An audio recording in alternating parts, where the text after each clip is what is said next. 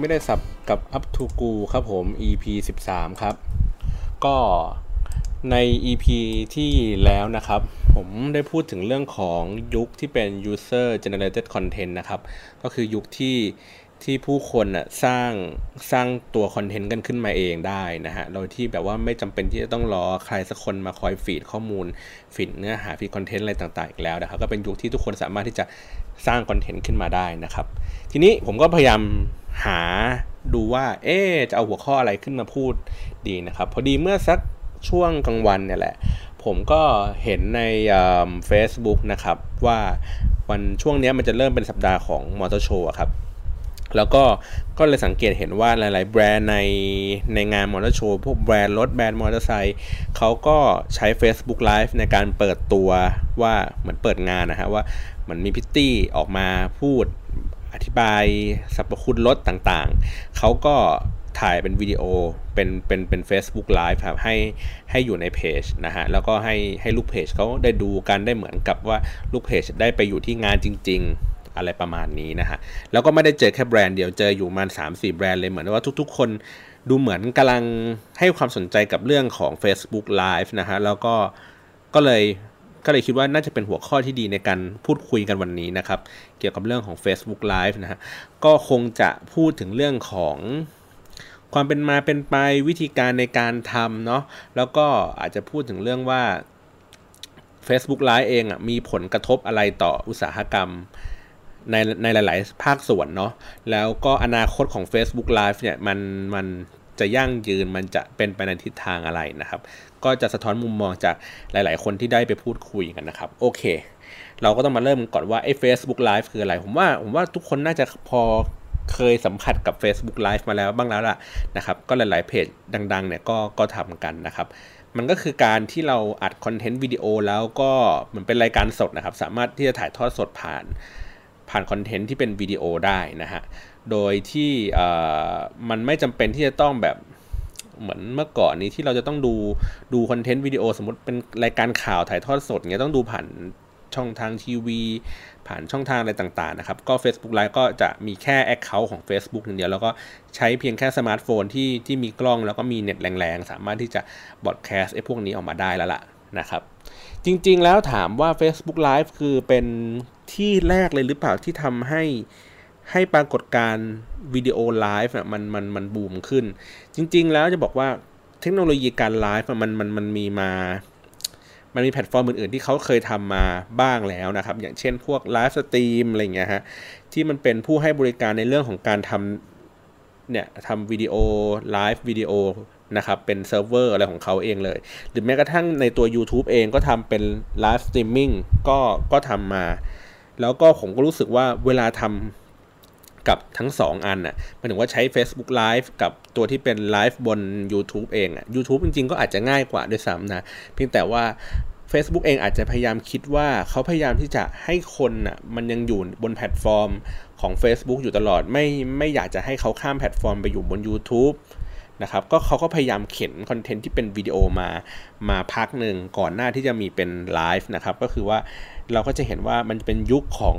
วิดีโอ Facebook ที่เมื่อก่อนมันเป็นจุดอ่อนก็คือ มันเหมือนมันโหลดช้ามันหน่วงนะครับ แล้วก็มันไม่ชัดนะฮะก็เขาก็พยายามดันตัวนี้ให้บูมขึ้นมา โดยที่อาจจะไปปรับอัลกอริทึมเพื่อให้ไอคอนเทนต์วิดีโอเราได้เห็นมันมากขึ้นกว่าคอนเทนต์ที่เป็นแค่เท็กซ์หรือรูปภาพอย่างเดียวอะไรเงี้ยแล้วก็มันก็เลยบีบทางอ้อมให้กับพวกแบรนด์ต่างๆเขาถ้าเขาจะซื้อ boost post ต่างๆ ถ้ามันเป็นคอนเทนต์ที่เป็นวิดีโอเองก็จะ น่าจะได้ผลงานที่ดีกว่าคอนเทนต์แบบปกติหมายถึงว่าจ่ายเงินในในในในมูลค่าที่เท่ากัน ตัวคอนเทนต์วิดีโอก็อาจจะวิ่งไปได้ไกล มีคนเห็นมีคนได้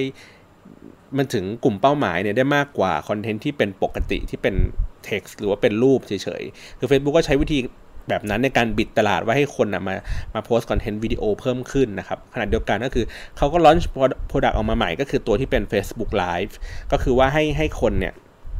ยังคงอยู่กับคอนเทนต์แพลตฟอร์มวิดีโอเขาอาจจะแก้ปัญหาในเรื่องของ bandwidth เรื่องอะไรอย่างนี้ได้แล้วเรียบร้อย ก็ให้คนไลฟ์ไอ้พวกนี้ขึ้นมาให้มีคนสร้างคอนเทนต์ที่เป็นวิดีโอเพิ่มขึ้น แล้วก็เอ่อแล้วก็มันก็จะมีพวก engagement อะไรต่างๆ ที่ที่มันเป็นตัวเลขที่มันน่าสนใจนะครับ ทีนี้ เทคนิคในการทำ Facebook Live อะถ้าพูดถ้าพูดในเชิงเทคนิคอะครับ มันก็คือการที่เราผมพูดในในเชิงเทคนิคก่อนนะ คือมันจะต้องใช้ตัวที่มันเป็น API ของ Facebook อะฮะอนุญาตในการเชื่อมต่อนะครับ คือมันจะต้องมันจะมีถ้าเกิดถ้าเกิดเราใช้แค่ Facebook Live ที่มันเป็นแอป Facebook เฉยๆบนมือถือ อันนี้จะเป็นเรื่องที่ง่ายที่สุดเลยฮะก็คือว่ามันก็กดเข้าไปที่แอปของ Facebook เนาะแล้วก็มันก็จะมี status นะครับเข้ามาที่หน้า status ของเรา ปกติเราก็จะมีแค่แบบว่าพิมพ์เนื้อหาพิมพ์เป็น text ใส่รูปใส่คลิปวิดีโอได้ แล้วก็จะมีปุ่มไลฟ์นะฮะเราก็สามารถที่จะกดปุ๊บแล้วก็เขียนแคปชั่นแล้วก็กล้องมันก็จะทำงานกล้องมือถือก็จะทำงาน เราทีนี้พอเรากด broadcast ปุ๊บเราก็สามารถที่จะพูด พูดนะฮะแล้วก็เห็นคนที่มามี react ของเราอาจจะส่งเป็นเป็นไลค์ไลค์แล้วก็เป็นพวกหน้ายิ้มหน้าบึ้งอะไรอย่างนี้ส่งมาให้ในระหว่างทางนั้นนะฮะแล้วก็จะมีคอมเมนต์เราก็สามารถที่จะเห็นคอมเมนต์ต่างๆ ที่คนเขาดูแล้วเขารู้สึกยังไงเขาคิดยังไงออกมาได้นะฮะถ้าแต่ถ้าเกิดว่าไม่ได้ใช้มือถือในการไลฟ์เนี่ยใช้อุปกรณ์อื่นในการไลฟ์อย่างเช่นที่ผมเคยทำก็คือเป็นพวกกล้อง DSLR นะครับหรือว่าเป็นพวกอุปกรณ์ อื่น ๆ ที่เป็นอุปกรณ์ตัวช่วยที่ทำให้ไลฟ์เนี่ยมันก็ต้องมีตัวที่เป็นเอ่อเขาเรียกไง API อะครับของเป็นตัวเชื่อมทางเชื่อมระหว่างตัวที่เป็นแอป Facebook กับ Third Party ก็คือบนโปรแกรมข้างนอกที่มันจะทำงานส่งข้อมูลที่เป็นวิดีโอวิ่งเข้าไปใน Facebook นะครับเพราะฉะนั้นเนี่ยสตัวนี้มันต้องมีตัวเชื่อม เขาก็จะเรียกว่าโทเค็นนะฮะเป็น access token ก็คือว่า Facebook อะเขาจะส่งรหัสมาให้ชุดหนึ่งก็คือว่าโอเค เมื่อเราเอารหัสชุดนี้ครับไปไปใส่เอาไว้ในในตัวของไอ้ third party มันจะทำให้เนื้อให้วิดีโอเองอะจาก third party อะวิ่งเข้ามาที่ Facebook ได้นะครับ ก็คือทำให้เนื้อทำให้วิดีโอสามารถที่จะไลฟ์ออกบน Facebook ได้นะครับ ในขณะเดียวกันเขาก็ ในในในในตัวของ Facebook เองก็จะมีมีโทเค็นแล้วใช่ไหมก็จะมีเอ่อเหมือนเป็น streaming ID สักอย่างหนึ่ง ก็เพื่อยืนยันว่า อ๋อ ในในคอนเทนต์ที่เราจะโพสต์ที่มันเป็นวิดีโอเนี่ย แล้วต้องการที่จะไลฟ์เนี่ย มันชื่อ Content ID ในลักษณะแบบนี้นะ แล้วก็เหมือนส่งคำสั่ง Request ว่า โอเค ได้ทำการผูกกันแล้วว่า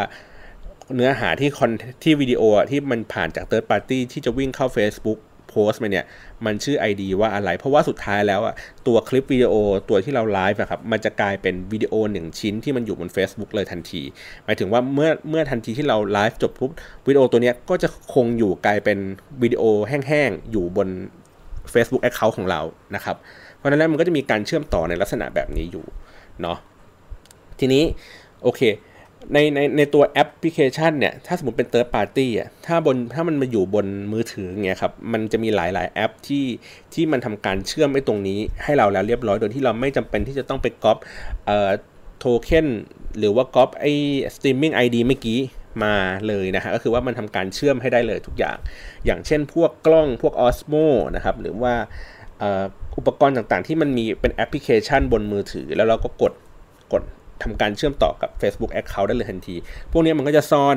ความยุ่งยากเหล่านี้เอาไว้นะครับไม่ไม่ไม่ทำให้ user ต้องมานั่งกรอกนั่งพะวงกับเรื่องพวกนี้ แต่ถ้าเกิดว่าเป็นแอปที่เป็นพวกเป็นเป็นเหมือนเป็นซอฟต์แวร์ดีกว่า เป็นซอฟต์แวร์ที่เป็น freeware นะครับอยู่บน PC หรือว่าอยู่บน Mac ก็ตามเนี่ย มันก็จะเป็นแอปที่เป็น broadcast นะฮะ ก็อย่างที่แอปที่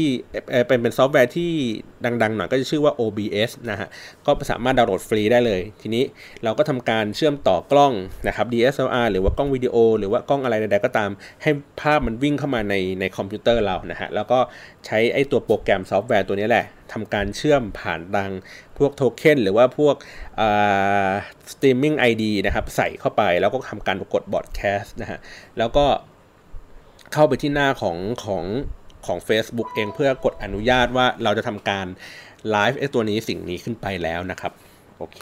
อันนี้ก็คือเป็นการหลักการในการทำงานคร่าวๆเนาะของของ Facebook Live นะครับว่ามันจะต้องมีตัวตัวเชื่อมอะไรอย่างนี้กับบางสิ่งบางอย่างอยู่ ถ้าเกิด advance กว่านี้ขึ้นไปอีกหน่อยหนึ่งที่เราเคยเห็นแวบๆก็คือการที่มีเป็น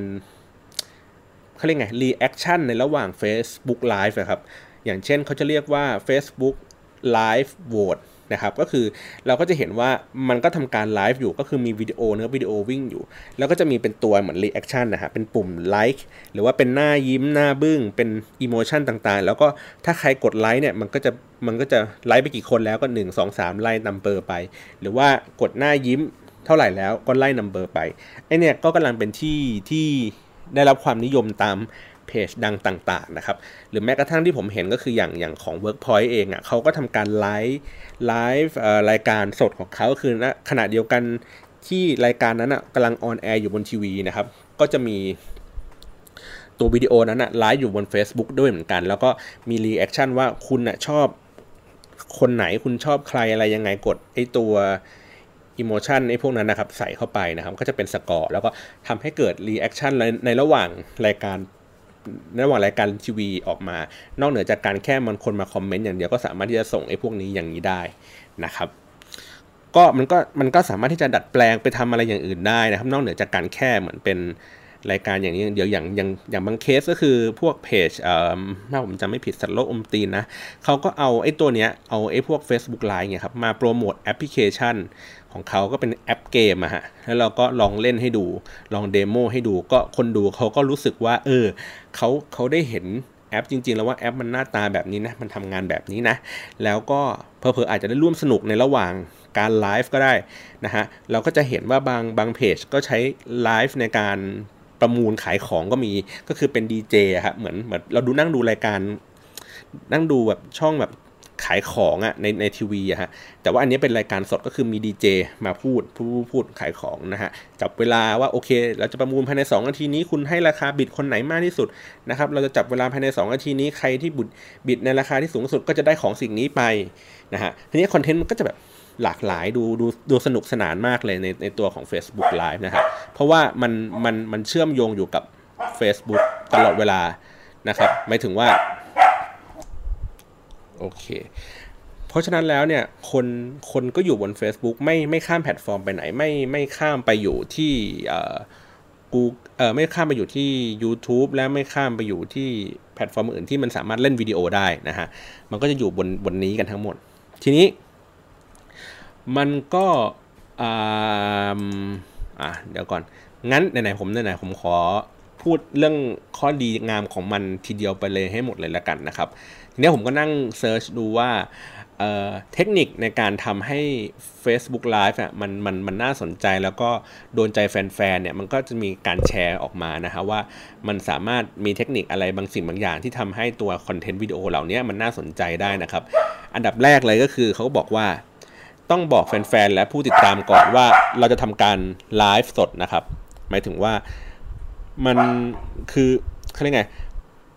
มันไม่ได้ถูกเตรียมตัวมาหมายถึงว่าคนดูครับอาจจะไม่รู้ด้วยซ้ำว่ามันจะเกิดเหตุการณ์ไลฟ์ไอ้พวกนี้เมื่อไหร่ แต่ถ้าเกิดว่าเรามีการวางแผนว่า เราจะทำการไลฟ์ในเวลานั้นเวลานี้อย่างเงี้ยครับเราควรที่จะมีคอนเทนต์สักตัวหนึ่งที่บอกเขาว่า เฮ้ย อย่าลืมติดตามชมรายการณตอนนี้นะ เพราะว่าถ้าเกิดคุณพลาดคุณก็คือไม่ได้ดูสดๆ แล้วคุณก็จะไม่ได้ interact แบบสดๆนะครับก็คือสามารถที่จะแจ้งเตือนเขาก่อนแหละว่า แล้วว่าเราจะมีการไลฟ์เมื่อไหร่นะครับข้อ 2 ก็คือว่า การทำไลฟ์เนี่ยมันต้องใช้สัญญาณการเชื่อมต่อที่ดี ก็คือว่าอินเทอร์เน็ตต้องแรงพอสมควร ที่ผมเคยเก็บข้อมูลในการไลฟ์1 1ชั่วโมงนะครับ ใช้อินเทอร์เน็ต Data ประมาณ 4 กิกนะครับ มันก็เทียบเท่ากับการที่ผมทำเหมือนวิดีโอ ที่มีคุณภาพแบบ200 2เอ้ 720p อะครับ ก็คือพันพันแปดสิบคูณเจ็ดสองศูนย์นะฮะ ก็คือ มันเหมือนกับการที่เราส่งผ่านข้อมูลลักษณะแบบนี้ออกไปเหมือนเราเราโหลดหนังมาหนึ่งเรื่องอะฮะหนังหนึ่งเรื่องยาวประมาณหนึ่งชั่วโมงใช้พื้นที่ประมาณเกือบเกือบสี่กิกอะมันก็คือเหมือนกันเพราะฉะนั้นแล้วเนี่ยหนึ่งคือเน็ตคุณจะต้องแรงแรงมากๆก็คือว่าวิ่งได้ตลอด แล้วก็ผมก็แนะนำเลยนะว่าคือถ้าเน็ตบ้านนะครับมันว่าเน็ต Wi-Fi อะถ้าคุณมีคุณอย่าไปดูเรื่องของ speed ดาวน์โหลดนะ ดูให้ดูเรื่อง speed ที่เป็นอัปโหลด ก็คือว่าถ้าเกิดอัปโหลดมากกว่ามากกว่าเอ่อเจ็ดเมกอะผมว่าน่าจะโอเค น่าจะดีนะฮะ แต่ว่าถ้าต่ำกว่านั้นอะผมแนะนำว่าให้สวิตไปเป็น 4G แทนนะครับ แล้วก็แนะนำอีกเรื่องหนึ่งก็คือว่าก่อนก่อนที่จะทำไลฟ์จริงๆอะฮะ พยายามลองไลฟ์กับกับ account อื่นๆ ที่คุณมีก่อนก็ได้ สมมติถ้าเกิดว่ามีเพจ เราจะต้องทำเพจสำรองหนึ่งอันขึ้นมาลองเช็คสัญญาณดูว่าเอออินเทอร์เน็ตเร็วไหมเสียงเสียงเข้าหรือเปล่าเสียง delay แค่ไหนนะครับหรือว่าภาพมันกระตุกภาพมัน smooth ไหมคือ คือลองลองเช็คดูก่อนลอง test ดูก่อนนะพื้นที่ตรงนั้น เพราะว่าอย่างที่บอกว่าสัญญาณอินเทอร์เน็ตมันค่อนข้างมีความสำคัญ แล้วก็ลองดูว่ามันแกว่งไหม อาจจะต้องโหลดแอปที่เป็นเอ่อ speed test นะครับเก็บไว้ในมือถือเลยด้วยซ้ำก็คือว่าทำการเช็ค speed test ณณเวลานั้นก่อนว่า ว่าคุณภาพอินเทอร์เน็ตเนี่ยมันมันดีพอที่จะไลฟ์ได้หรือเปล่านะครับโอเค ต่อมานะครับ การเขียนคำอธิบายที่น่าสนใจนะฮะก็คือว่าการสามารถการใส่พวกแคปชั่นต่างๆ description ต่างๆ ที่เขียนเขียนในตัวของที่เขียนอธิบายตัววิดีโอที่เรากำลังจะไลฟ์เนี่ย มันก็จะช่วยดึงดูดทำให้คนสนใจสนใจตัววิดีโอเหล่านี้มากขึ้นนะครับ อย่างเช่นว่า ทำอะไรบอกว่า เอ้ยมาร่วมโหวตการร่วมร่วมพูดคุยการร่วมแชร์ประสบการณ์อะไรอย่างนี้กันคือเหมือนเป็น call to action เพื่อเพื่อให้ลูกเพจหรือว่าให้คนที่เขาดูได้ได้เกิด ได้รู้ว่าเขากำลังมาดูอะไร เขาต้องการทำอะไรบ้างนะครับ ต่อมาก็คือว่า อย่าลืมบอกให้ตัวลูกเพจเองอะ่ะมา subscribe นะครับรับการแจ้งเตือนเวลาเราเราเราไลฟ์นะครับก็คือถ้าเกิดมันเป็นเพจที่มันมีการไลฟ์อยู่ตลอดเนี่ยเราสามารถที่จะบอกเขากระตุ้นเขาเหมือนกับเวลาเรานั่งดูคลิป YouTube แล้วเราก็จะมีช่วงท้ายก็จะบอกว่าอย่าลืม subscribe นะเพื่อรอดูคลิปใหม่ ๆของเรานะครับเออแต่ว่าอันนี้ผมอาจจะรู้สึกว่ามันก็ถ้าเราทำคอนเทนต์วิดีโอไปบ่อย นะครับแล้วก็อยากจะโกลแฟนด้วยด้วยวิธีการแบบนี้อาจจะอาจจะโปรโมทเรื่องนี้ได้ แต่ถ้าเกิดว่าเราทำชั่วครั้งชั่วคราวก็มันไม่มีความจำเป็นเท่าไหร่นะฮะแล้วก็ต่อมาก็คือการพูดคุยทักทายกับผู้ที่มาคอมเมนต์ระหว่างไลฟ์ก็คือทำให้เรารู้สึกว่ามันมีปฏิสัมพันธ์กับคนดูนะฮะแล้วคนดูเองก็รู้สึกว่าเขาไม่ได้นั่งดูเราอย่างแห้งๆอย่างเดียว แต่ว่าเฮ้ยมันมีการทักทายด้วยนะ เราส่งレスปอนอะไรบางสิ่งบางอย่างไปแล้วเขาอ่าน แล้วเขาก็ แสดงสีหน้าท่าทาง ตอบสนองกับสิ่งที่เรากำลังพิมพ์ไปให้เขา มันก็มีความรู้สึกว่าเป็นกันเองแล้วก็ใกล้ชิดมากขึ้นนะฮะ ต่อมาก็คือการไลฟ์เนี่ยที่ถ้าไลฟ์เป็นเวลานานเนี่ยก็จะมีคนดูมากขึ้น คืออย่าลืมว่ามันไม่ใช่รายการทีวีนะครับมันถึงว่าไอ้ตัวไลฟ์เนี่ย พอมันแจ้งเตือนเนี่ย สมมติว่ามันมีรูปเพจเรามีอยู่สมมติสุดสักแสนคนเนี่ยครับ มันแจ้งเตือนพร้อมกัน1 0 0 0 0แสนคน แต่ว่ามันไม่ใช่หมายความว่า1 0 0 0 0แสนคนจะเข้ามาดูพร้อมกันถูกไหมฮะ คือคนที่พร้อมอยู่บนมือถือจริง ๆ อาจจะมีอยู่แค่ประมาณสัก 2% 3%แล้วเขาก็เปิดเข้ามาดูเลย แล้วเสร็จปุ๊บ ถ้าเกิดบางคนเขามีเวลาอีกสัก 3-4 นาที แล้วก็หยิบว่างที่จะหยิบมือถือมาดูแล้วเขาเจอโนติว่าเฮ้ยตอนนี้รายการกำลังไลฟ์อยู่ ถ้าเกิดเขา เปิดฟึบแล้วเขาเข้ามาดูว่าเอ้ยรายการขนาดนี้มันยังไลฟ์อยู่นะเขาก็จะเข้ามาดูเพิ่มคนดูมากขึ้นเรื่อยๆ ที่ผมเคยสังเกตเห็นนะฮะว่าผมสามารถลากยาวได้ราวๆสักเป็นชั่วโมงหนึ่งประมาณชั่วโมงหนึ่งอะ่ะมันก็จะมียอดสะสมคือประมาณสักครึ่งชั่วโมงเป็นต้นไปอะ่ะมันจะมียอดที่ค่อนข้างที่จะนิ่งและคือคนดูก็จะเพิ่มขึ้นนะครับเพิ่มขึ้นอยู่ในระดับที่ที่โอเคก็คือว่ามีอยู่สักมาหลักหมื่น หลักหมื่นวิวนะฮะ ก็คือมันมันใช้เวลานานมากพอที่จะทำให้เพื่อนอะชวนชวนเพื่อนอีกคนหนึ่งอะเข้ามาดูด้วยกันนะครับ สามารถแท็กเพื่อนได้ว่าเฮ้ยมึงมาดูสิตอนนี้กำลังเขากำลังไลฟ์อยู่นะ คือมีเวลานานพอที่จะดึงผู้คนอะเข้ามาอยู่บนนี้ได้นะฮะก็หรือผมเคยลองแม้กระทั่งว่า เอ้ย ในบางสูตรว่าถ้าเป็นช่วงค่ำๆอย่างเงี้ยเรตติ้งจะดีกว่าช่วงเย็นๆไหมจริง ๆ มันกลายเป็นว่ามันขึ้นอยู่กับ เนื้อหาแล้วก็ณเวลานั้นว่ามันมีกระแสสังคม หรือว่ามีเนื้อหาคอนเทนต์อะไรอื่น ๆ อยู่ที่ที่กำลังอยู่ในตลาดแล้ว แล้วมีความน่าสนใจหรือเปล่า สมมติว่าตอนสมมตินะฮะสามโมงเย็นเนี่ยอาจจะไม่มีคอนเทนต์ทีวีอะไรที่น่าสนใจในในในขณะนั้น แต่ขณะเดียวกันคือช่วงประมาณหกโมงเย็นหนึ่งทุ่มเนี่ยอาจจะมีสมมติมี The Voice อยู่นะครับในใน ใน tactic ของผมอะ่ะผมอาจจะไลฟ์ตอนประมาณบ่ายสามก็ได้เพราะว่ามันเป็นช่วงเวลาที่คอนเทนต์ตัวใหญ่ๆ มันยังไม่โผล่ขึ้นมาในในโซเชียลมีเดียยังไม่มี conversation เรื่องอะไรที่มันเป็นหลักนะฮะเพราะฉะนั้นการทำไลฟ์ในช่วงเวลาที่ที่อาจจะไม่ใช่เป็นพวกช่วง peak hour มันก็จะมันก็อาจจะได้รับความนิยมเหมือนกันนะครับโอเค ต่อมาก็คือว่าอ่ากล่าวอำลาผู้ชมทุกครั้งเมื่อทำการไลฟ์สดนะฮะ ผมว่าอันนี้ก็ยิงมันคือมารยาททั่วไปแหละว่าเหมือนพูดเปิดรายการพูดปิดรายการอะไรแบบนี้นะครับทำให้คนเขารู้สึกว่า เออ เราเริ่มต้นแล้วนะ ในการไลฟ์เราเออเราเรากำลังจะเลิกในการไลฟ์แล้วอะไรแบบนี้นะฮะสุดท้ายก็คือว่าหาหัวข้อหรือว่าวิธีการนำเสนอที่ที่น่าสนใจนะครับก็อย่างที่บอกว่าบางรายการก็คือเออเอา เขาเรียกไงนะ เนื้อหาสาระหรือว่าเอา character ของตัวเองมานำเสนอ เช่น ถ้าเป็นคนวิเคราะห์ข่าวก็จะมาวิเคราะห์ข่าวแบบสดๆกันนะครับสามารถที่จะเล่าเรื่องต่างๆ ได้ หรือว่าวิธีการนำเสนอที่น่าสนใจก็คืออย่างที่ผมเคยเล่าให้ฟังเมื่อกี้ว่าเออเพจที่เป็นสมมติ present เกมก็เล่นเกมโชว์ให้ดูเลยอะไรแบบนี้นะฮะมันก็ทำให้ให้คนดูเขารู้สึกน่าสนใจแล้วก็ติดตามมากขึ้นราวๆนี้นะครับ ทีนี้เรามาพูดถึงเรื่องของ โอเค เราพูดถึงข้อดีของของของ Facebook Live ไปแล้วล่ะ ปัญหาของ Facebook Live นะครับที่ที่เจอก็คือว่ามันมันทำให้โครงสร้างบางอย่างผิดเพี้ยนออกจากสิ่งที่ควรจะเป็นครับ มันมันคือโอเค ผมเข้าใจว่ามันคือยุคของ user generated content ถูกไหมฮะแล้ว Facebook Live เนี่ยเป็นเครื่องมือหนึ่งที่ทำให้ อำนวยความสะดวกให้คนนะสามารถที่จะ generate content ที่เป็นวิดีโอนะฮะแล้วก็แสดงถึงตัวตนออกมาได้ได้ชัดเจนมากขึ้น ปัญหาก็คือว่าเขาไปบิดตลาดก็คือ เขาไม่ได้ทำให้ให้ยูเซอร์มันเกิดสิ่งสิ่งนี้ เพียงแต่คนเดียวคือเขาไม่เขาไม่ได้ provide ไม่ได้เป็นคน provide เครื่องมือนี้ให้อย่างเดียวครับ Facebook เองไปทำทางอ้อมก็คือว่า ชักชวนเพจที่มีคน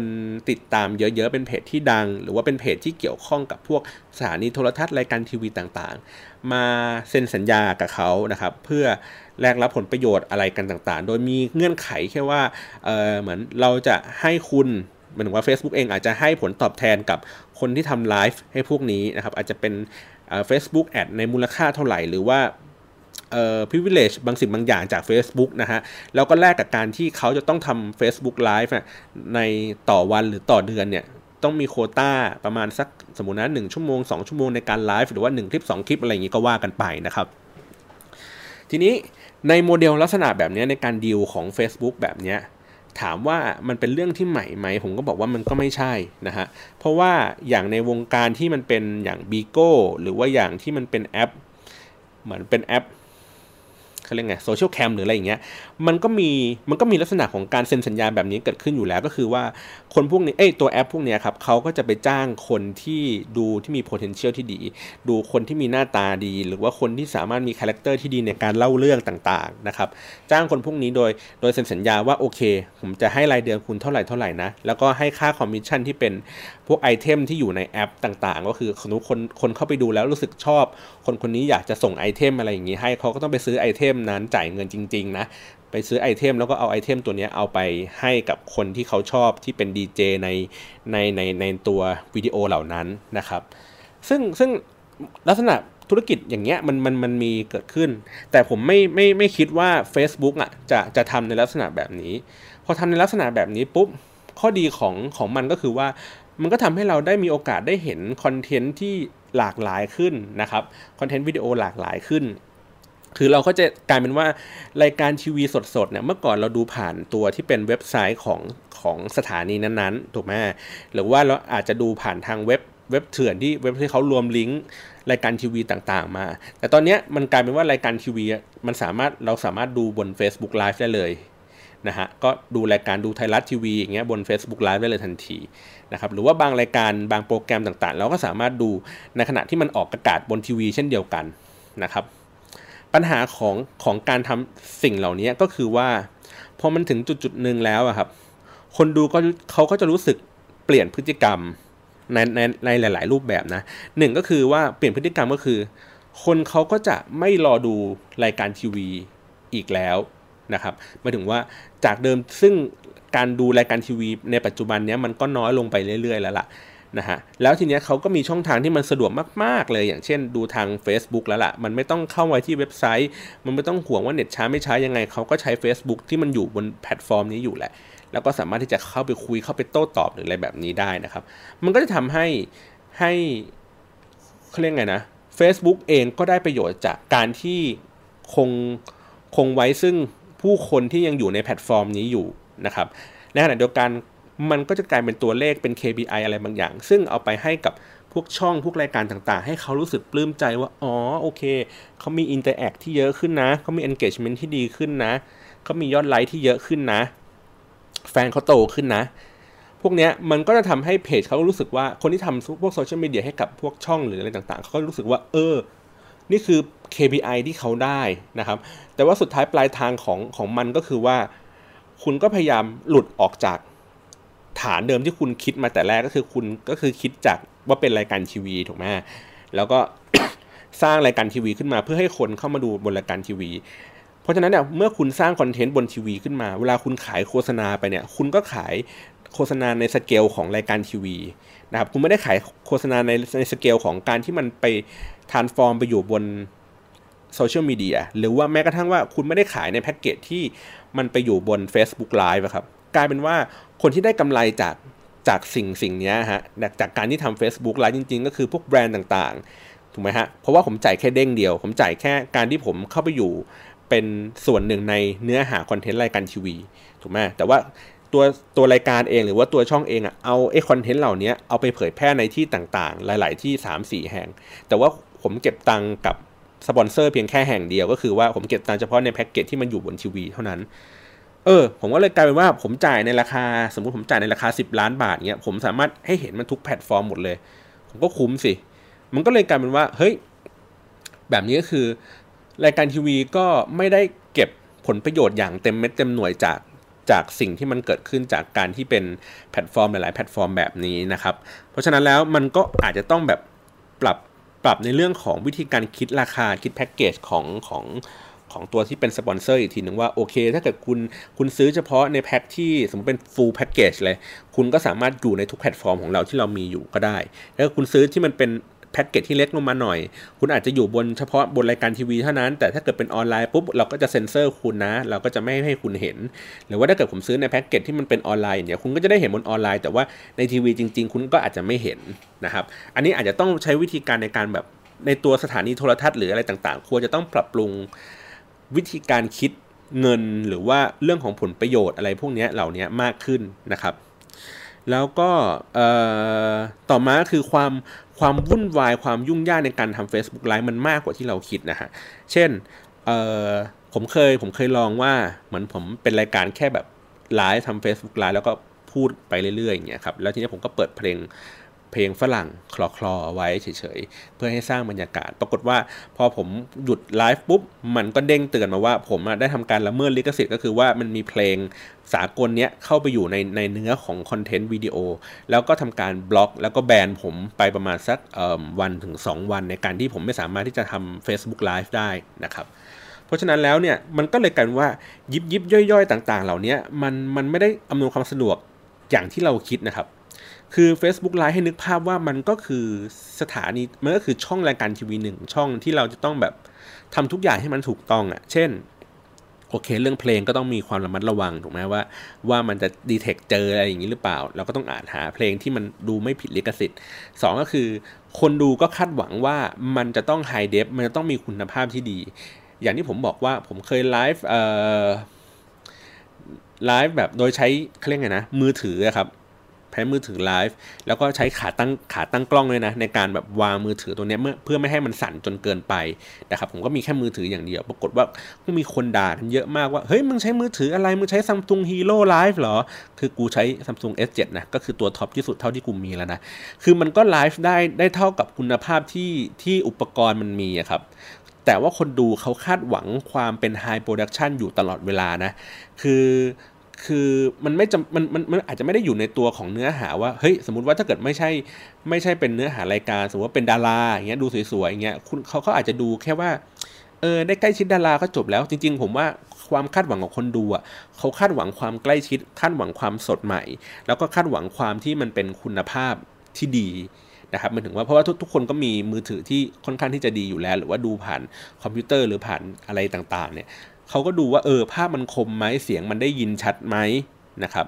แล้วก็กล้องมันดูสั่นหรือเปล่ามุมกล้องดีไหม คือพวกนี้มันเป็นคอมเมนต์ที่เวลาเราไลฟ์ทุกครั้งเนี่ยเราก็จะมี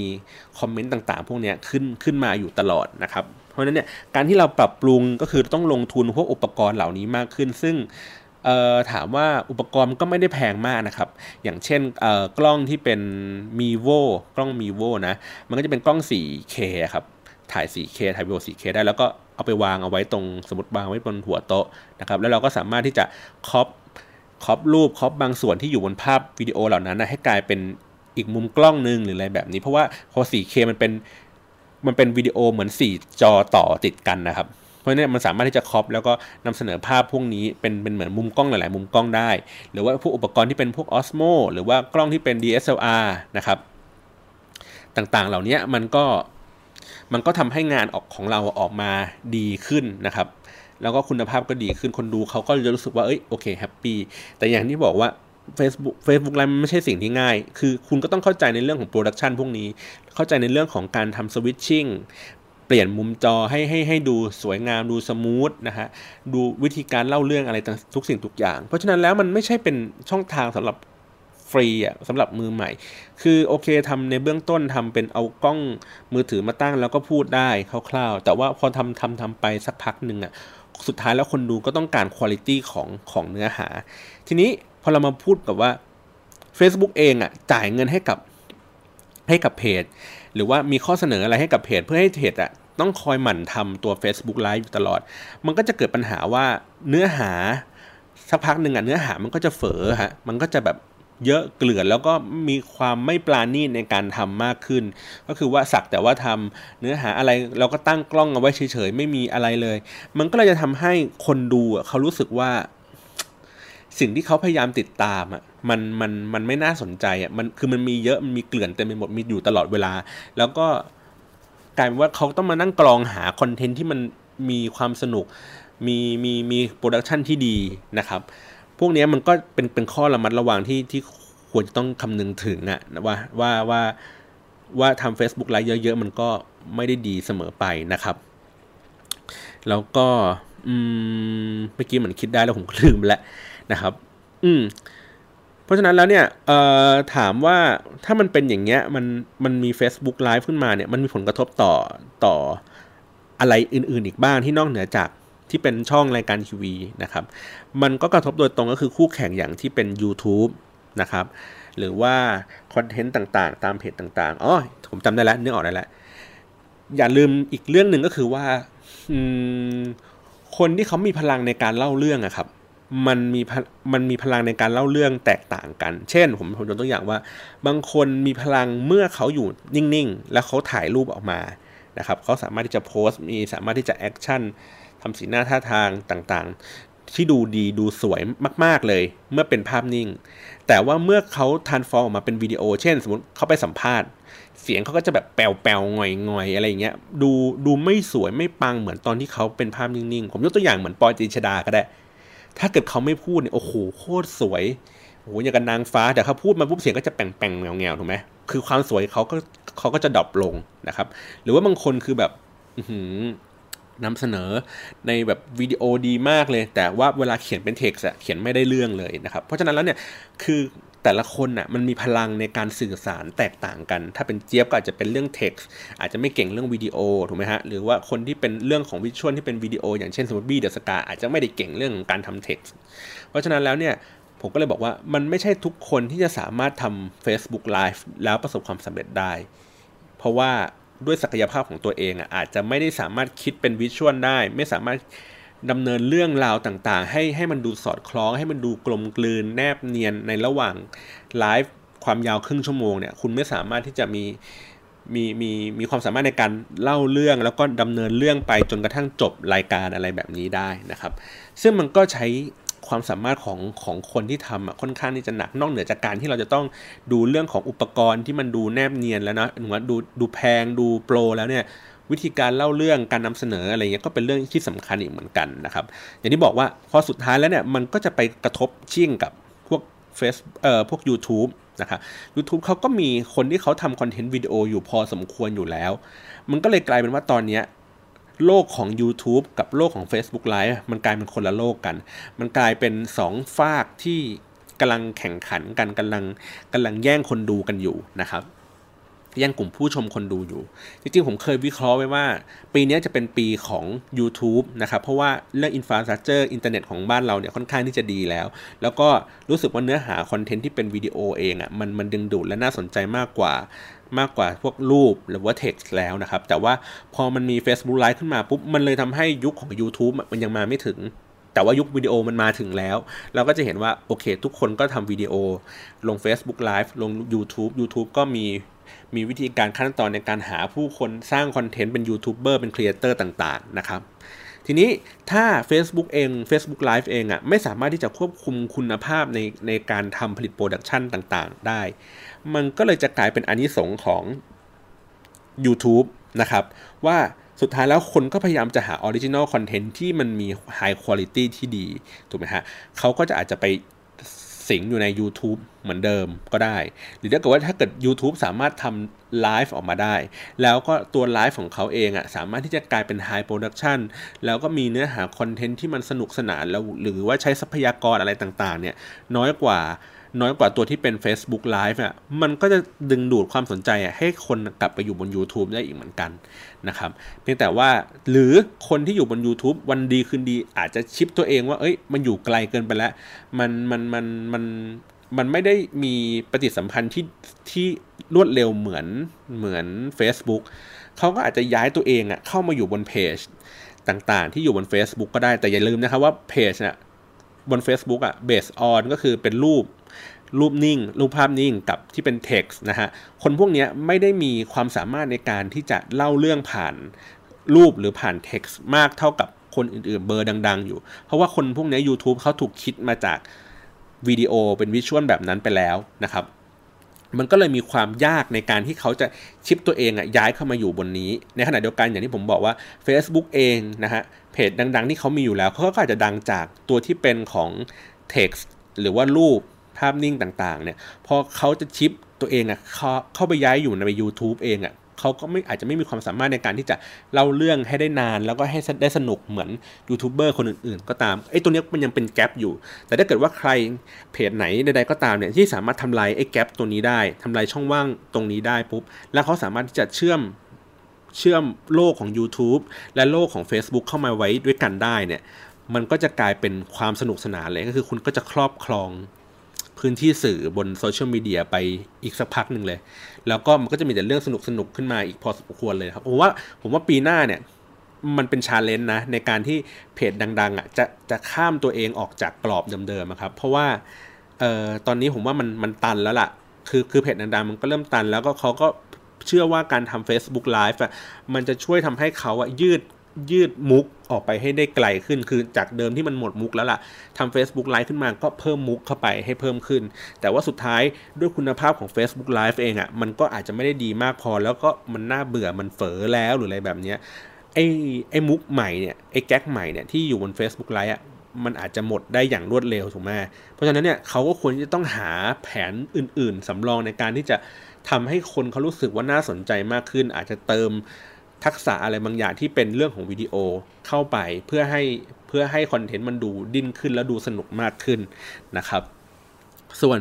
ส่วนตัวที่เป็นที่เป็นพวกแบรนด์ต่างๆ ว่าเขาจะได้ประโยชน์อะไรจากการที่ที่มันมี Facebook Live เหล่านี้นะครับ ผมมองว่ามันมันจะทำให้เกิดเอ่อ interact ที่ที่ที่เยอะขึ้น นะครับ นอกเหนือจากการที่เราแค่โพสต์คอนเทนต์แห้งๆ หรือว่าโพสต์ online activity เฉยๆนะครับ เราสามารถสร้างให้เกิดการร่วมสนุกบางสิ่งบางอย่างได้ อย่างเช่นว่า